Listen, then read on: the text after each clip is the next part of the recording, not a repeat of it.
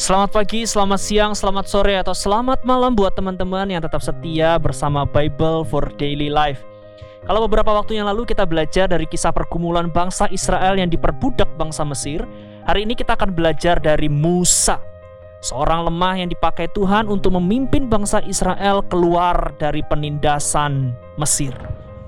Firman Tuhan akan dibacakan dari Keluaran pasal 3 ayat 9 sampai 11. Sekarang Seruan orang Israel telah sampai kepadaku. Juga telah kulihat betapa kerasnya orang Mesir menindas mereka. Jadi sekarang, pergilah.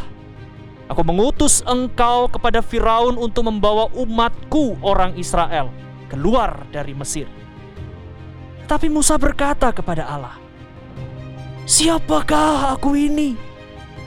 Maka aku yang akan menghadap Firaun dan membawa orang Israel keluar dari Mesir.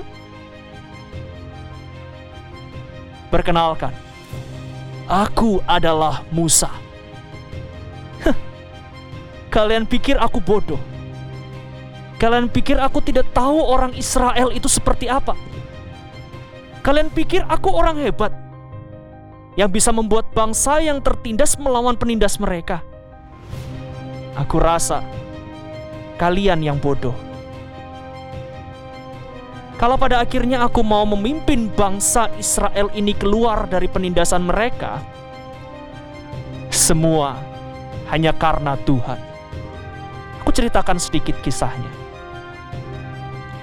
Waktu itu aku sangat terkejut dan takut karena kemuliaan Tuhan melalui semua pelukar yang menyala menghampiriku. Aku sudah melupakan keinginanku untuk membela bangsaku. Tapi saat itu Allah meyakinkanku. Dia berkata dia mengutusku pergi kepada Firaun untuk membawa umatnya keluar dari Mesir. Tapi kalian tahu, aku tidak berani. Aku takut. Aku tidak punya kemampuan berbicara dan melakukan negosiasi dengan baik. Namun Tuhan terus meyakinkanku bahwa ia beserta denganku. Sampai akhirnya, seperti yang kalian tahu, dengan kisah dramatis aku menjadi pemimpin yang memimpin bangsaku keluar dari penindasan. Tapi jangan pernah kalian berpikir semua karena kehebatanku. Semua hanya karena Tuhan.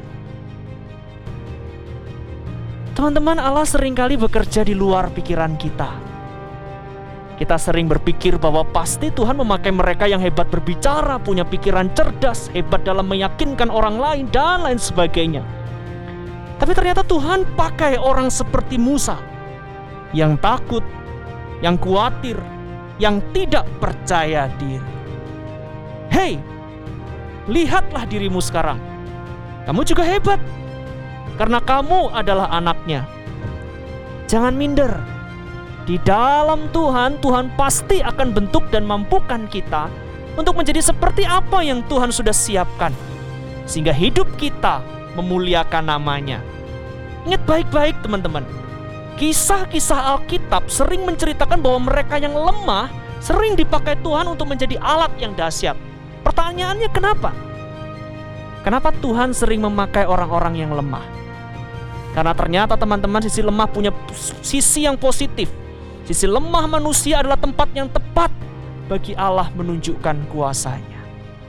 So, buat kamu yang lemah atau kamu yang punya banyak kehebatan.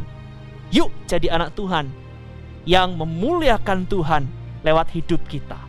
Sehingga namanya dipermuliakan di atas hidup ini. Tuhan Yesus memberkati.